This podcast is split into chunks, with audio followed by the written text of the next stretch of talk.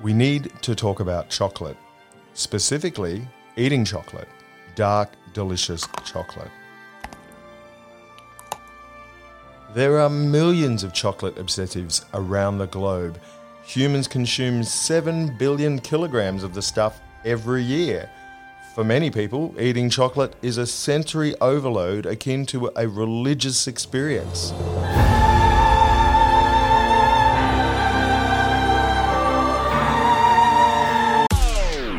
What's actually in it? Hello, listeners, and welcome to the Nerds of Business podcast. My name is Darren Moffat. I'm a director of WebBuzz, the growth marketing agency, and I'm your host. If, like me, you're a chocoholic too, chances are you've only really got a vague idea of everything required to produce your favorite confectionery bar. Sure, you might know about the cocoa, but can you really name the full list of ingredients? Neither could I. So I turned to the Nerdbot for help. cocoa solids, cocoa butters, sugar, milk, vanilla flavoring, emulsifiers, vegetable fats. So you can see that the first thing any chocolate manufacturer needs is a supply chain of these inputs, not to mention suppliers for wrapping, boxing, dispatch, shipping, and cold storage. That's essential to get the product from factory to shop. But what happens when this complex supply chain breaks down? How would the chocoholics of the world cope? Well, we don't have to wonder. It's already happened, as we're about to hear in our opening story.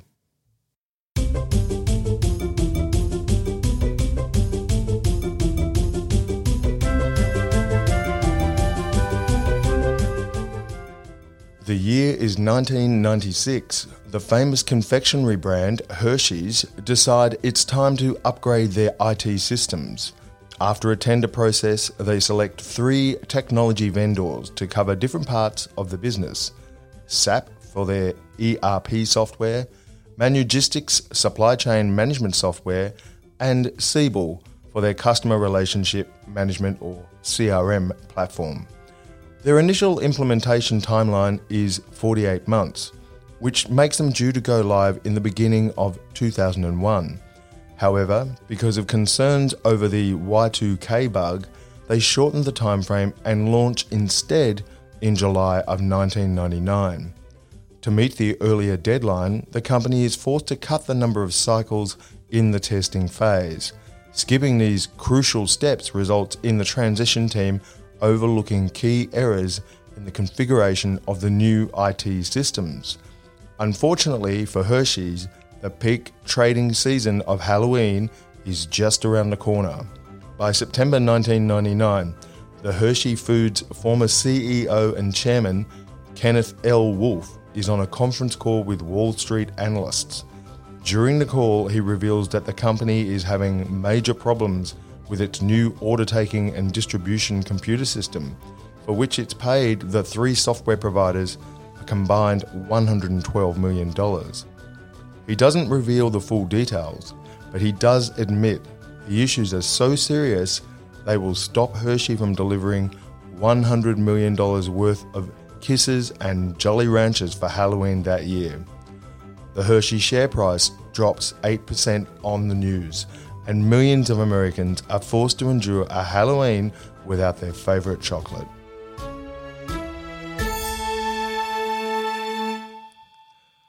At the time of that story, Hershey's was a Fortune 500 company.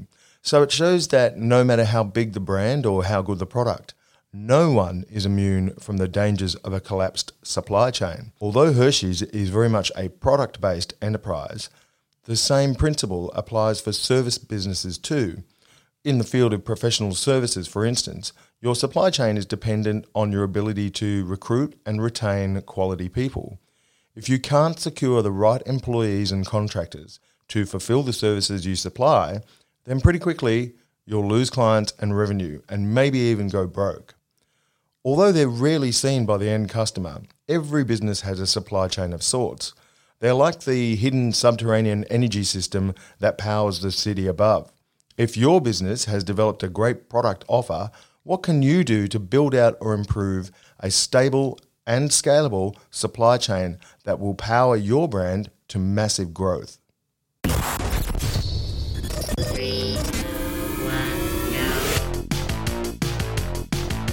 I love data. I, I love kind of what you can with data. You need to have systems, you need to have structure. You're going to get chopped to pieces. Enthusiasm is unstoppable. We kind of hit a point where we were like, we need another leader. Surround yourself with people who are smarter than you and richer than you. This is Nerds of Business. We'll start the show in a minute, but first, a word from our sponsor. Incoming transmission. Hi everyone, it's Ben Carew here. I'm a director at WebBuzz, the growth marketing agency. I work alongside the host of this podcast, Darren Moffat. If you're a business owner who wants to grow but you don't have the spare funds to invest in marketing right now, you're not alone. Since COVID hit, we've noticed more clients suspending campaigns or delaying their marketing altogether due to cash flow issues.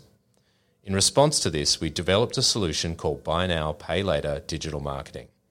It provides eligible small businesses with nothing to pay on SEO, digital marketing, and website development for up to three months. We think it's perfect for entrepreneurs who need a helping hand getting sales flowing again. I'll be back later in the show to explain how it works, but if you can't wait, you can download a free info pack now at webbuzz.com.au slash BNPL. That stands for Buy Now, Pay Later.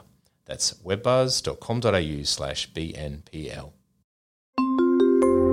All systems operational. So, the title of today's episode and the problem we're trying to solve is sourcing and manufacturing how to build out a product supply chain for your new startup. It's a really important question, and we've got some great entrepreneur guests on the show today to help get you some answers. You'll hear from the CEO of a hospitality group with eight venues across Australia, an electronics hardware manufacturer who built a supply chain in China for her startup, and the founder of one of the fastest growing health companies in Australia. And our two product design experts will also provide some invaluable technical perspective as well. But first, here's just a quick request. A lot of work goes into producing this show, so we really love to get reviews from our listeners. If you're enjoying Nerds of Business, please take one minute now just to leave a quick review. It helps us climb up the ranks on the podcast charts and makes us more visible to other people just like you. Thanks in advance for your support. Although product designers themselves rarely get directly involved in the manufacturing process, they can still offer a highly valuable perspective on the sourcing and supply chains that bring their vision to life. Carrie Peters is product design principal at Sydney agency Us2. Carrie is one of our two product design nerds for this series, originally from Oregon via New York, where she designed for the likes of Nike and ClassPass. She's now a leading exponent of human centered design. Have a listen to the insights that Carrie's gained from years of experience. From a product development uh, design perspective, you know, what tips do you have for constructing a supply chain? Now, I know that you work, you know, uh, predominantly in digital, but Yep. um, you're obviously interacting with businesses and products post design or as they're sort of coming into the real world, you know, as a finished product and hitting the market. Yep. Yeah, what what what uh, what have you noticed? What tips can you give for people uh, around constructing a supply chain? Yeah. Um, great question. And I think so. I did work um, briefly at Nike, and so I uh, within like product, f- physical product, designing shoes. So I did get to see a little bit, um, I guess, under the covers of like what it, what it's like to to work with uh, supply chain or manufacturers, especially in other countries, and.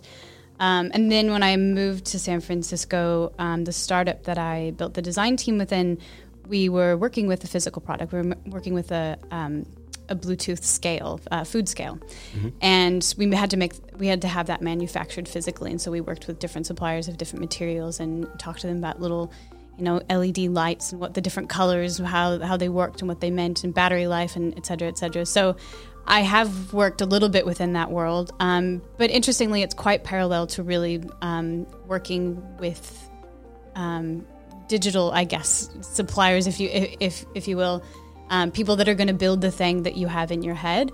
Um, and essentially the, the the key thing that I would say is just bring them all in really early. Bring people in to the table to sit with you and ideate because you don't know if that firmware guy knows about this new thing that just came out in his firmware world mm. that's going to change your life and going to make that product a little bit different. You don't know if some guy who's got some um, you know materials that he's been looking at and he knows they have some special properties are going to shift what you actually end up making at the end of the day and completely making the product a better thing. So i would say bring everyone into the process as early as possible and and if you can sit next to them. I think one of the biggest um, failures within the tech world but also in just like um, traditional manufacturing is that we often have we often outsource and send all of the, the making of things um, very far away from us and, and where people are, are required to just sort of take instructions and do the things by whatever sort of rules you've given them. And um, it's been proven that innovation works much better when you have the makers right there in the room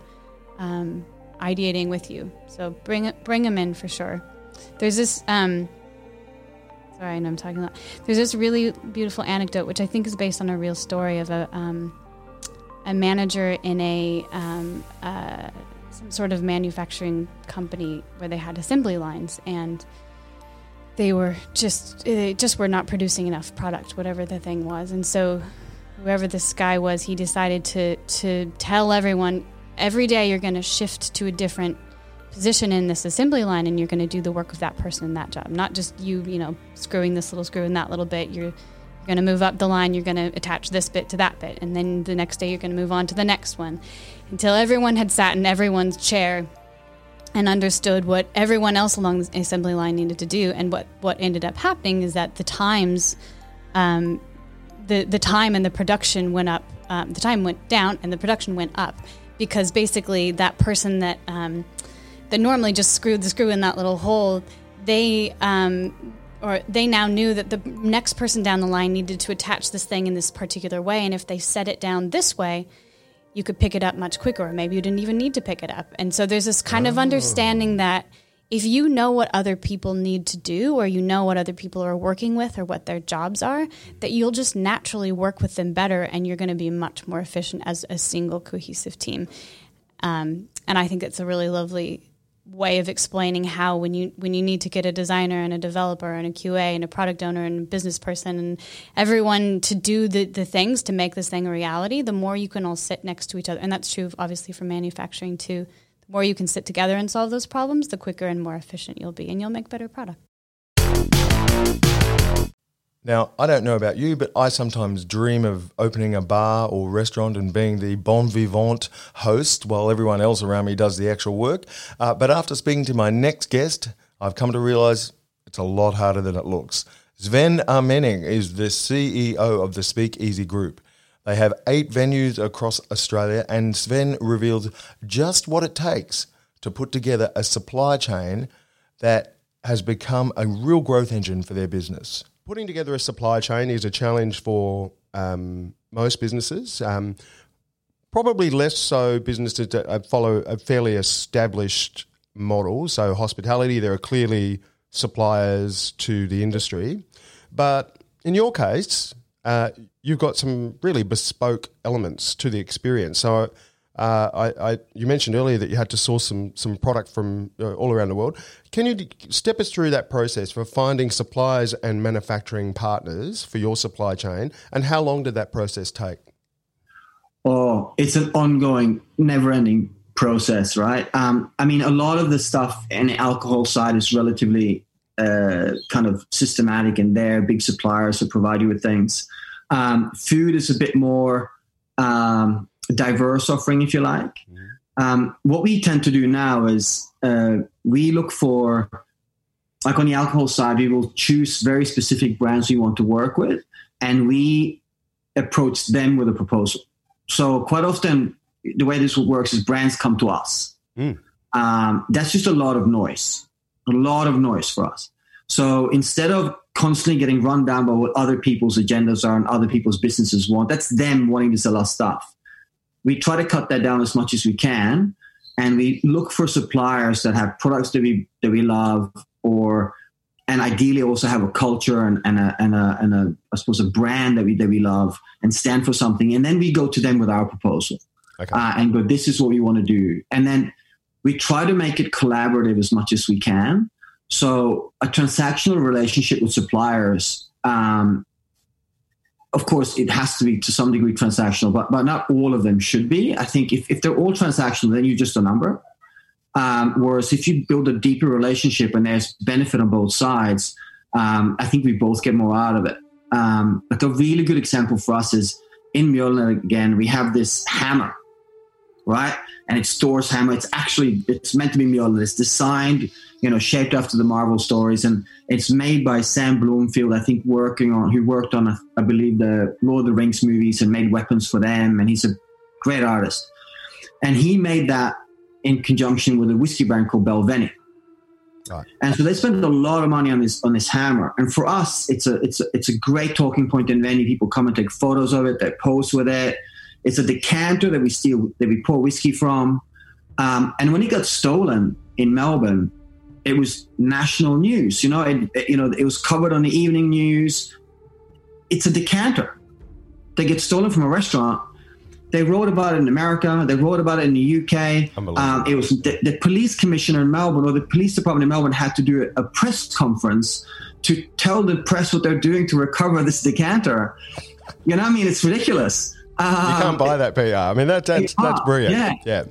but it would never have happened if we hadn't you know gone to a brand and said you know we want to do something unique and they came back so here's some crazy ideas and and we just worked on stuff right um, so i think you know for your product if it's going to be great i i what i try to do is we try to find the suppliers that we think are the best for us within the price point that we have um, rather than sitting back and having everybody approach us because when, when people come to you the people that come to you are the ones with resources right? It's going to be more mainstream.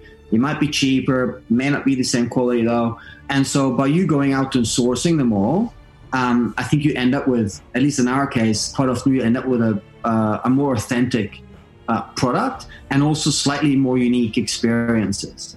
Um, we do, of course, you know, take proposals and, and people that come in as well, but but we try to, to minimize that down. And and the vast majority of our deals and suppliers you know, we look for the people we want to work with and approach them.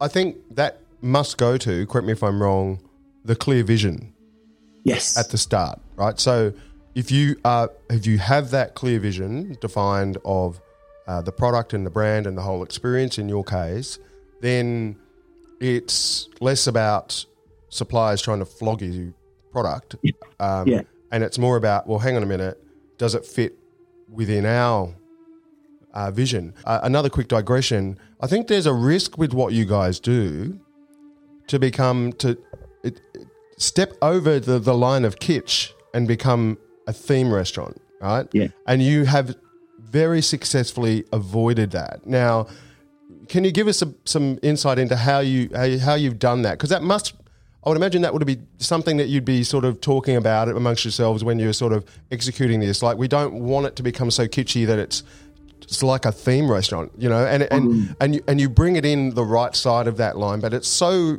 could have gone the wrong side if it wasn't done ca- carefully.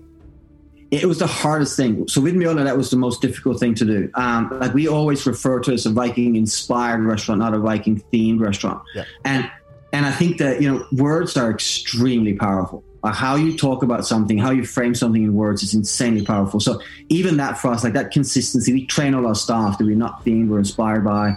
Um, and then again, though, like if we were themed, we probably would have, you know, gone for like uh, not fi- not casual fine dining, more like really casual comfort food, massive plates.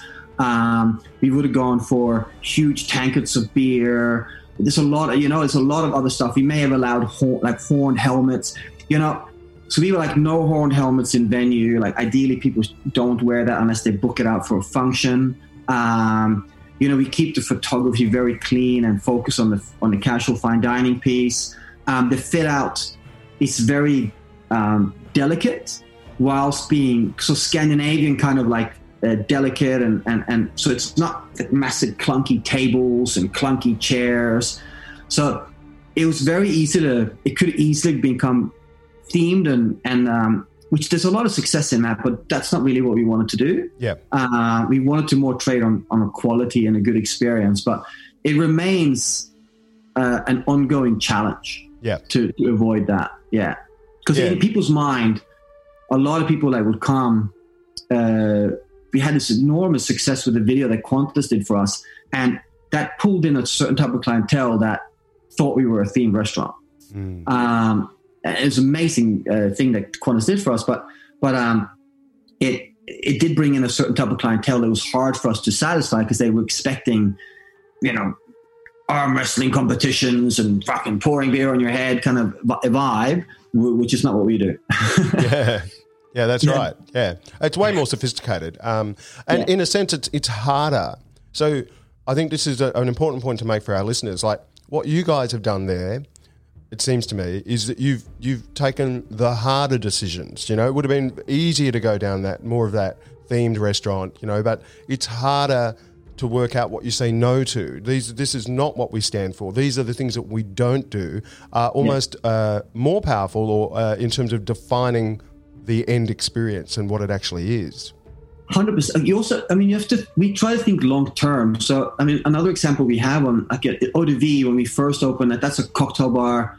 Uh, it won, you know, world's best new cocktail bar. We opened and it won best cocktail bar in Australia several times. And and um, I think in the first six months we opened, we had a huge night. We nearly doubled our trade on Friday and doubled our trade on Saturday. I called our manager and I said, "What the hell happened on the weekend?" He's like, "Oh, it was amazing. It was just busy."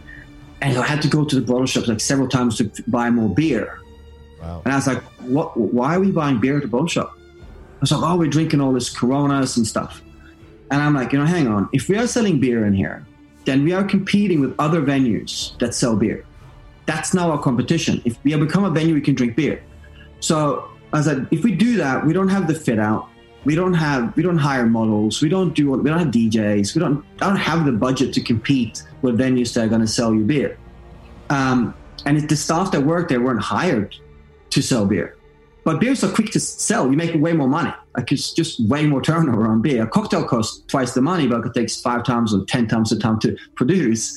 Yeah. So we then made a, a rule. We said any beer that sells more than a case a week is banned, and it goes in a black book. So we basically banned all top our top selling products was removed from the venue Oh, because they were because they were off brand. Yeah, That's a you know, like in business, you do not remove your number one selling product. That's like a hard rule, you know. But the top selling product was off brand, and by getting rid of that and focusing on what we really wanted to do, eventually our sales reached that level that we had with the beer, and then went fifty percent beyond what we had with the beer.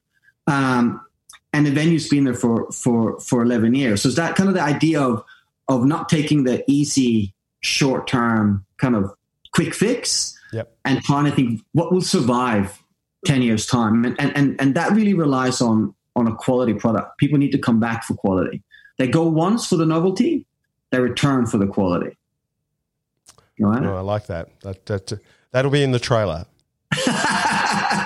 You're giving me gold, Sven. I, I, it's, it's just I'm overwhelmed. Um, no, seriously, that's a great line. With the proliferation of tech platforms such as Shopify, in theory, it's never been easier to create an e-commerce business, especially with the rise of China as the world's leading source of cheap manufacturing. But developing a killer product range is just the first step. Creating an international supply chain to bring the product to market can be a new level of hell that can break even the toughest entrepreneurs. One founder who's conquered this and lived to tell the tale is Dr. Wei Shin Lai of Sleep Phones from Pennsylvania in the US. Now, if you can visualize a soft aerobics type headband with tiny speakers inside, that's what it is. Sleep phones allow you to listen to music in bed via Bluetooth as you go to sleep. Regular listeners will remember sleep phones from earlier episodes in this series. And in today's show, I ask Dr. Lai and her husband, Jason Wolf, to reveal just how they built their international supply chain and what tips they can share for others who are seeking to do something similar. Right. Yeah, so so do it yourself first, uh, and then and then the next thing that we did once we codified it, uh, took pictures, we wrote it all up, uh, and you know, and, and you know, I knew how much time it took me to make it, and so then I basically wrote out, okay, so this takes this step may, might take you twenty minutes uh, for twenty pieces, and so then uh, you know we'll we'll pay you at a certain rate, uh, and we hired some contractors, and they you know would just take our materials and then just you know work on it at their homes in their own time uh, sewing it together and then bring it back to us for the next steps and stuff like that. Um, and so we were we just hired out some independent contractors um, we and then they brought back the finished products and we were able to sell those after uh, you know, we did that for about a year uh, and a half or so. Um, people started dropping out. You know, one person got pregnant, didn't want to work anymore. Another one had was going through some family issues, et cetera. So another one moved. So, uh, you know, that that's kind of a hard HR thing to manage. Um, and so then we decided to. When you don't have HR. When right? you don't have HR, right? Yeah. Um, and so then we um, we happened to find a friend you know, we talked about this company with some of our friends, and, and our friend found a, a, another uh, couple who were um, manufacturing their stuff through a local company, and so you know, it just it was just kind of a it was a coincidence. Serendipity. Yeah. Wow. We, we found a company that was uh, that had contract sewing, and so then we outsourced to the contract sewer, who was about an hour away from us, and they were professionals. Um, and then after working with them for about three years, we uh, were selling so much at that point that we kind of outgrew that capacity and had to put together an international supply chain mm-hmm. um, and, and really step up our game, right? And so um, at that point, um, uh, my cousin uh, came into the picture. She um, had been working in supply chain in Taiwan, uh, which is where um, yeah, I was born. And then uh, and so hooked up with her and started talking and we were able to um, find some suppliers from overseas uh, using family connections. Um, and so then we went to asia met with the various factories and uh, and started working with uh, with some overseas suppliers and we had the opportunity then to you know shop around a bit but also just to be is obsessive about asking them to improve the process and improve the process. And it, it, even like is nailing down that speaker design. We went through mm-hmm. a lot of prototypes and we finally, you know, because we do have an unusual form factor and it's remarkable for the, the uh, quality of the sound that it does put out. Yeah, it's super thin, right? And at the same time, it can't be compressible with all the fabric around it. So th- there's some special requirements. And, th- and that was not easy, but I'm so happy with what we ended up with.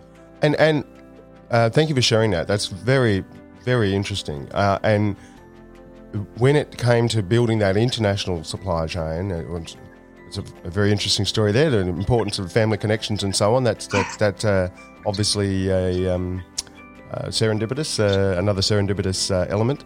But um, interacting with the manufacturers around the, the speaker technology and so on.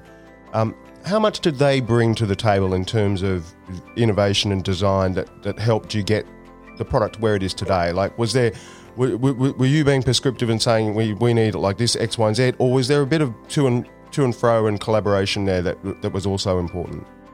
There was a bit, you know, clearly they have the basic expertise with, you know, the, the, the processes of the machines and stuff, right? And and we knew enough to, to drive them toward what what we really felt we needed. Yep. So, so yeah, it was a great, great partnership in that regard. Great, but essentially they created some uh, a, a, a, new desi- speaker design for you. Yeah, custom speakers, right? Yeah, great. And and and so that supply chain that you just um, uh, explained uh, then, that's the one that still exists to this day. Is that right? Or yes. Mm-hmm. Right. We, we've been lucky in that, you know, these partners have been very reliable uh, to work with. And, you know, can't say that we haven't had some quality issues every now and then, but, uh, you know, we've had to work through those and, you know, send things back and forth overseas. And you're going to run into that. Um, but you have to, you know, in some ways, um, the, the more you communicate with your suppliers and, and, you know, really forge that relationship, we talk weekly uh, every every single week. Uh, and not not just you know when we need the next order. Uh, that that really uh, cements the bond, and and I think uh, especially in Asia, uh, it's it's there, there's a lot more of that interpersonal relationship that's needed than just the straight transactional relationship. Yeah. And, and, also, I, I, think we felt empowered not to accept the first solution or the first design that they came to us with. I think that's very important. You kept pushing until you got something that you were really, really happy with. Yeah. That's, yeah. Yeah. Great, great. So I think the message there for our listeners, um, there's so much to take out of that, but one of the key messages I'm, I'm getting from that is that the more um, prepared you are, the, the more uh, developed your vision is, um, then the, the better result you'll probably get from taking it to a, an international supply, supplier or manufacturer. Yeah. Absolutely. Yeah, because mm-hmm. you. Uh, oftentimes, you know, if you just tell them a rough vision, they'll have in their mind kind of more of an engineering perspective. Oh, I can make this process really easy this way. But that might not be exactly what you need. So you need to really communicate, you know, the end product uh, and the specifications, you know, have that really clearly laid out. Clear vision, yep, and, do- and documentation, yeah. Right, and, and also really a clear understanding of the process. Because I think uh, you know, had I not gone uh, on, you know, those Asia trips um, to see how they do things, I might not understand every single intricacy and where things might go wrong. Mm-hmm. And it's where things might go wrong uh, that you need to understand as, as you know, a mass production manufacturer. And sometimes even pushing beyond that, I always think of the story of uh, Steve Jobs being very particular about what the inside of the computer looks like when, when nobody's ever going to see it, you know, it, you have to, to, maybe not push for that level, but to always be pushing for one more level. Yeah, I, I mean, this has uh, some interesting engineering inside of it, and you may not think of it's not just the speaker with a wire coming out. There is more to it, and, and, nobody sees it, but it right. still it still matters. It, still it, matters. really matters because that that it, ter- it determines the longevity the longevity, right? Okay, so that goes to yes. um, product uh, quality control. Um, yes. And um, I've got a couple of questions here. Um, one of them, if you don't want to answer this, that that's fine. But um, I'm just curious, like, what's your your unit, your volume turnover? Like, how many units are you are you guys selling these days? Are, are you able to give us some indication of that? Well, we've sold over a million. Uh, I think we're, uh, you know, on our way to two million at this point. Wow. Um, okay. So yeah. yeah. Quite Gee, that is yeah, that's that's some some big numbers there. Oh wow, congratulations! That's that's awesome. Now, if you're a tech startup or a purely online business, your technology stack is a really big part of your effective supply chain. Ross Gales is Director of Design and Strategy at Sydney agency Pollen, Ross is one of our two product design experts for this series, and he has designed product solutions for some of the biggest brands in Australia, including Gumtree, which is owned by global giant eBay. I asked Ross to share some of the top tech traps that can undo the best laid plans of entrepreneurs and startups. Yeah, so look, technology and choices are super important, particularly when you're kicking off a new app and a new product. Um, you want to make sure you're building on good foundations. And one of the key recommendations I've got is, is flexibility is key. Yeah, lots of people come to us and they they they invest in either offshoring their product because it's cheaper, or they they choose a um, a pre-existing off-the-shelf solution um, to to help get their business into market. And look, that can be that can be right for some people. Sometimes you do just want to get things out there cheap and fast to see if there's an appetite. And I, I, I advocate for that in some instances. I caveat this by saying every every business is different. Yep. Um, but what I find is if if you're doing it properly and building from first principles, flexibility is the key. You want something that's going to grow with you as a business. All too often, we get companies that have um, offshored or gone with an off the shelf solution and, and it's no longer flexible to their needs. It can't be customized or the code base is unstable. Um, and it's really hard for us to then take that product and continue to iterate on it to make it better without costly redevelopment or entire um, you know, ripping up key components of the infrastructure and putting new things on. That is very, very, very costly. Yeah, very costly. So, so the, the key is um, make the right decisions early on, build on good foundations. Ideally, big advocate of where you can in-housing your own developer. At, at least get somebody on your team who understands the infrastructure and the technology. It's the foundation of your business. So it's critical that somebody has that IP with you. So we we help some of our clients, particularly smaller startup clients that come to us with with no understanding of the technological side of the business that they're trying to build. We can help act somewhat as a CTO as a service. So we can we can provide that. That's nerdy. Yeah, that is- CTO as a service. yeah, look, so that, that is a bit bit nerdy, but it's it's a, a, a CTO as the chief technical officer. Yep. Um, and as a service just means that we can they can outsource that capability to us, so we can advise them on the right technology solutions. We can help to design and architect that infrastructure. Yep. We can get them set up with the tools and the software that they need, um, and we can even help to hire their own internal development team um, just to get them started and get them off on the right foot. And that can be really critical for a small organization um, to do that and then to onboard um, seamlessly into their organization the Mhm. right person who's the right fit for the role um, with the right skills and building on the right technology foundations. In episode four, you might recall we spoke to a healthcare entrepreneur whose business has really taken off like a rocket here in Australia. Her company just received the Deloitte Technology Fast 50 Australia Rising Star Award for an astonishing 21,540% jump in annual growth. That's really quite remarkable. Jessica Sepel is her name, and uh, she's a health and wellness expert, and she's the founder of JS Health. Jessica is a qualified nutritionist who's built really a massive online community, which now encompasses more than 400,000 people across Instagram, Facebook, and email.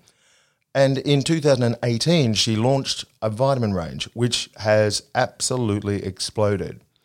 I asked her to share the story of how she built out her supply chain.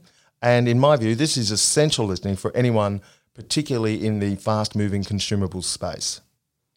Um, what, what about that uh, the the distribution process? So you you know the manufacturers you know help you with the the formulation and, and the testing and so on. You get it to that point, it gets approved, it then gets um, you know manufactured, bottled, and, and labeled, and all the rest. Yeah, of it, right? so it gets sorry, yeah, so it gets so the formulation gets manufactured, then it arrives at our sorry, it gets the formulation gets put together in the lab. Yep. Then it arrives at our manufacturers and they bottle, label, and then it's ready to be sold online or in retail. Yep. And so, do you have your own kind of warehouse, or you know, and distribution center, or is it coming straight from? Have you partnered with a manufacturer for that as well? Yes. No, we've partnered with a distributor. Fantastic. Okay, great. Yes. So our Um, manufacturer is one thing and our distributor is another. So the product will go from our manufacturers to the distributor and then ready. Right. Ready for, and so that's a logistics. Is that, that a logistics company doing the, the distribution Yes. for you? Got it. Yes. Okay. So that's Yeah. what, that's what I mean. That's something that our listeners will find very interesting. Like you know, so you've you've found one partner there for the manufacturer, and then you have to go out and find another partner Yeah. for logistics. Yeah.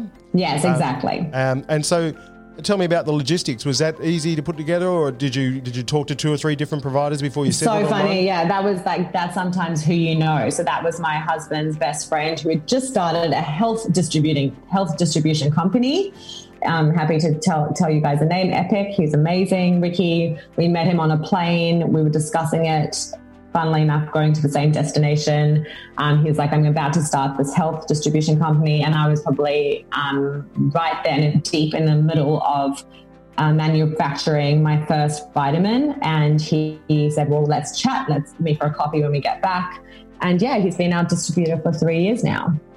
Wow, it sounds like there's a few serendipitous moments in your Yes. journey. Uh, just sort of people that you knew that just happened to be sort of, uh, you know, doing the right thing at the right time. Um, well, at one stage, we were definitely going to be selling, or sorry, sending out the vitamins from the back of our house because up until now, we were working in the back of my house. Yep. Um, up until six months ago. And we were be, we were going to be the ones sending the vitamins to people's homes, you know, because we didn't know how big the company would get. Well, that's the thing. I mean, I think that's a lot of small businesses um, start that way. You know, um, they uh, it's in the garage or in the back room, and they're doing it all manual, and then they they often flame out because they can't take that next Yeah. step into. I have to say, if I could give anyone else out there who's starting their own company or selling their own products some advice, I would say don't try save the money to do it yourself because you will just lead to burnout and overwhelm. Because you just want to focus on the quality of the product and making sure that that, you focus on your strengths. My strengths are always product development, um, the community, nourishing the community, making sure that the formulations were the best of the best, um, and working with my manufacturers and, and the team of health experts, rather than having to put my time and effort into how am I going to get this vitamin to the customer. I think you really have to pick and choose where you want to put your time and effort, and ultimately, if you can't do it all, you have to try and lean on people. And having a distributor, just my husband in the beginning was like, you know, we have to, it, it, it obviously is going to cost us to have a distributor, but I kept saying to him, no, it will cost us more in the long run if we are going to overwhelm ourselves with trying to get this product out into the universe. And now another word from our sponsor. Incoming transmission. Hi, it's Ben again from WebBuzz, the growth marketing agency. I mentioned earlier in the show how we've developed a buy now, pay later digital marketing solution for small businesses. If you want to grow but cash flow is holding you back, WebBuzz offers you a way to invest in marketing with no interest and nothing to pay for up to three months. It's a simple five step process, and here's how it works. Number one, book a video meeting with our team. Two, choose a digital marketing package.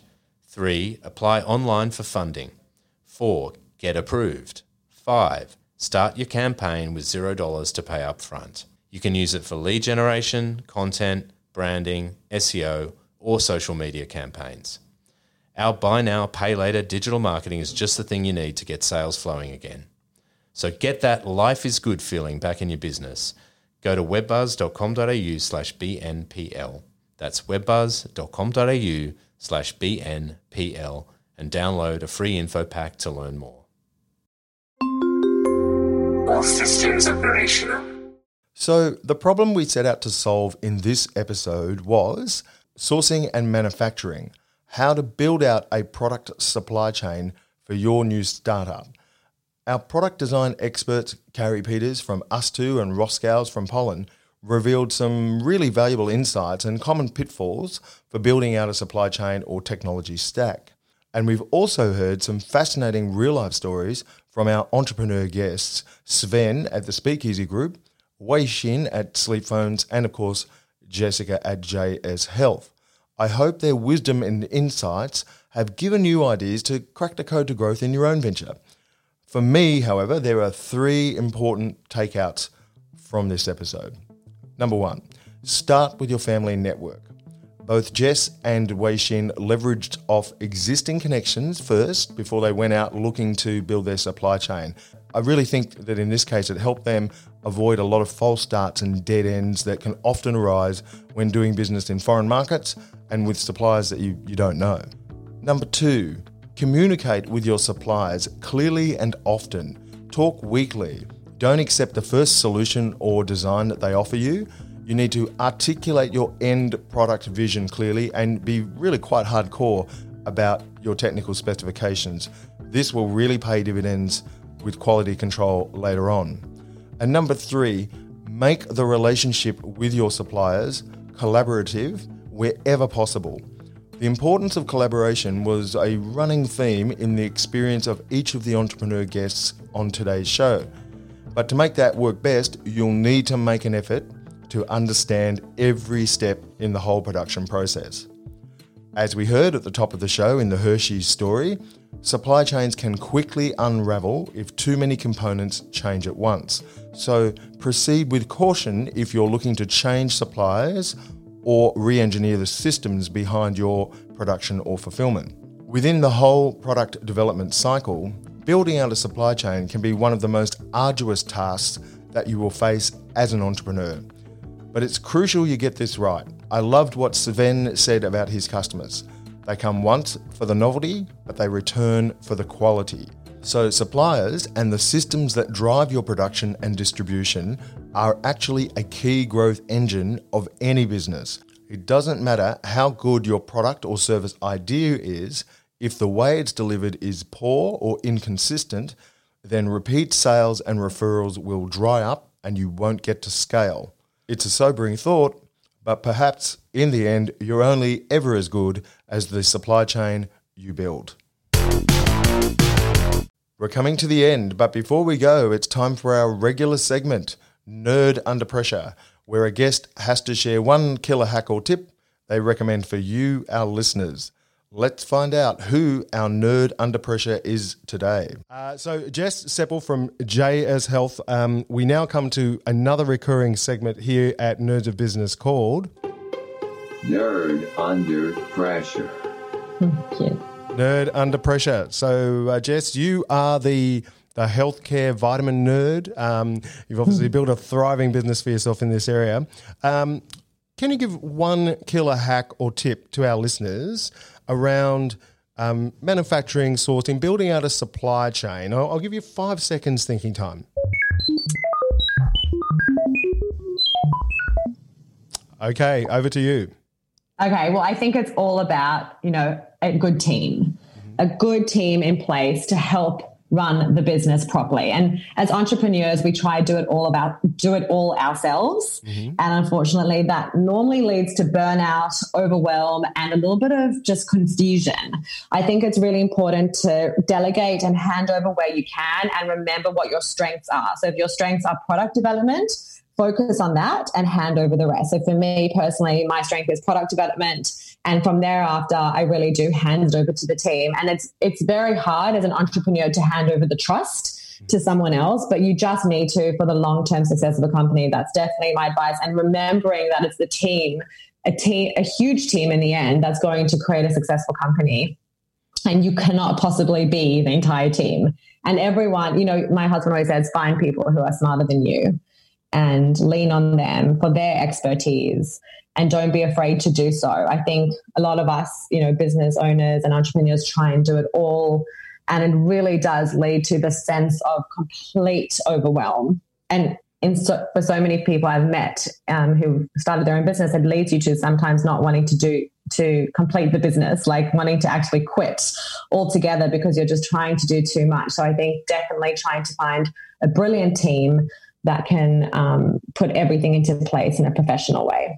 So, thanks for listening to episode 18 of Nerds of Business. If you've enjoyed it, please leave a review on Apple, Spotify, Google, or wherever you listen to your podcasts. It helps us climb up the ranks and become more visible to other people just like you. Remember, we want to help as many entrepreneurs and businesses as we can. If you've got a question or some feedback, we'd love to hear from you. You can engage with us at webbuzz.com.au forward slash nerds. That's webbuzz.com.au forward slash nerds. So feel free to reach out and say hello. I want to thank all our guests and the team at WebBuzz for helping me put this show together. We'll be back in two weeks with our next episode, which is Business Models Choosing the Right Pricing and Distribution for Your Product. Until then, I'm your host, Darren Moffat, and I look forward to nerding out with you next time. Bye for now.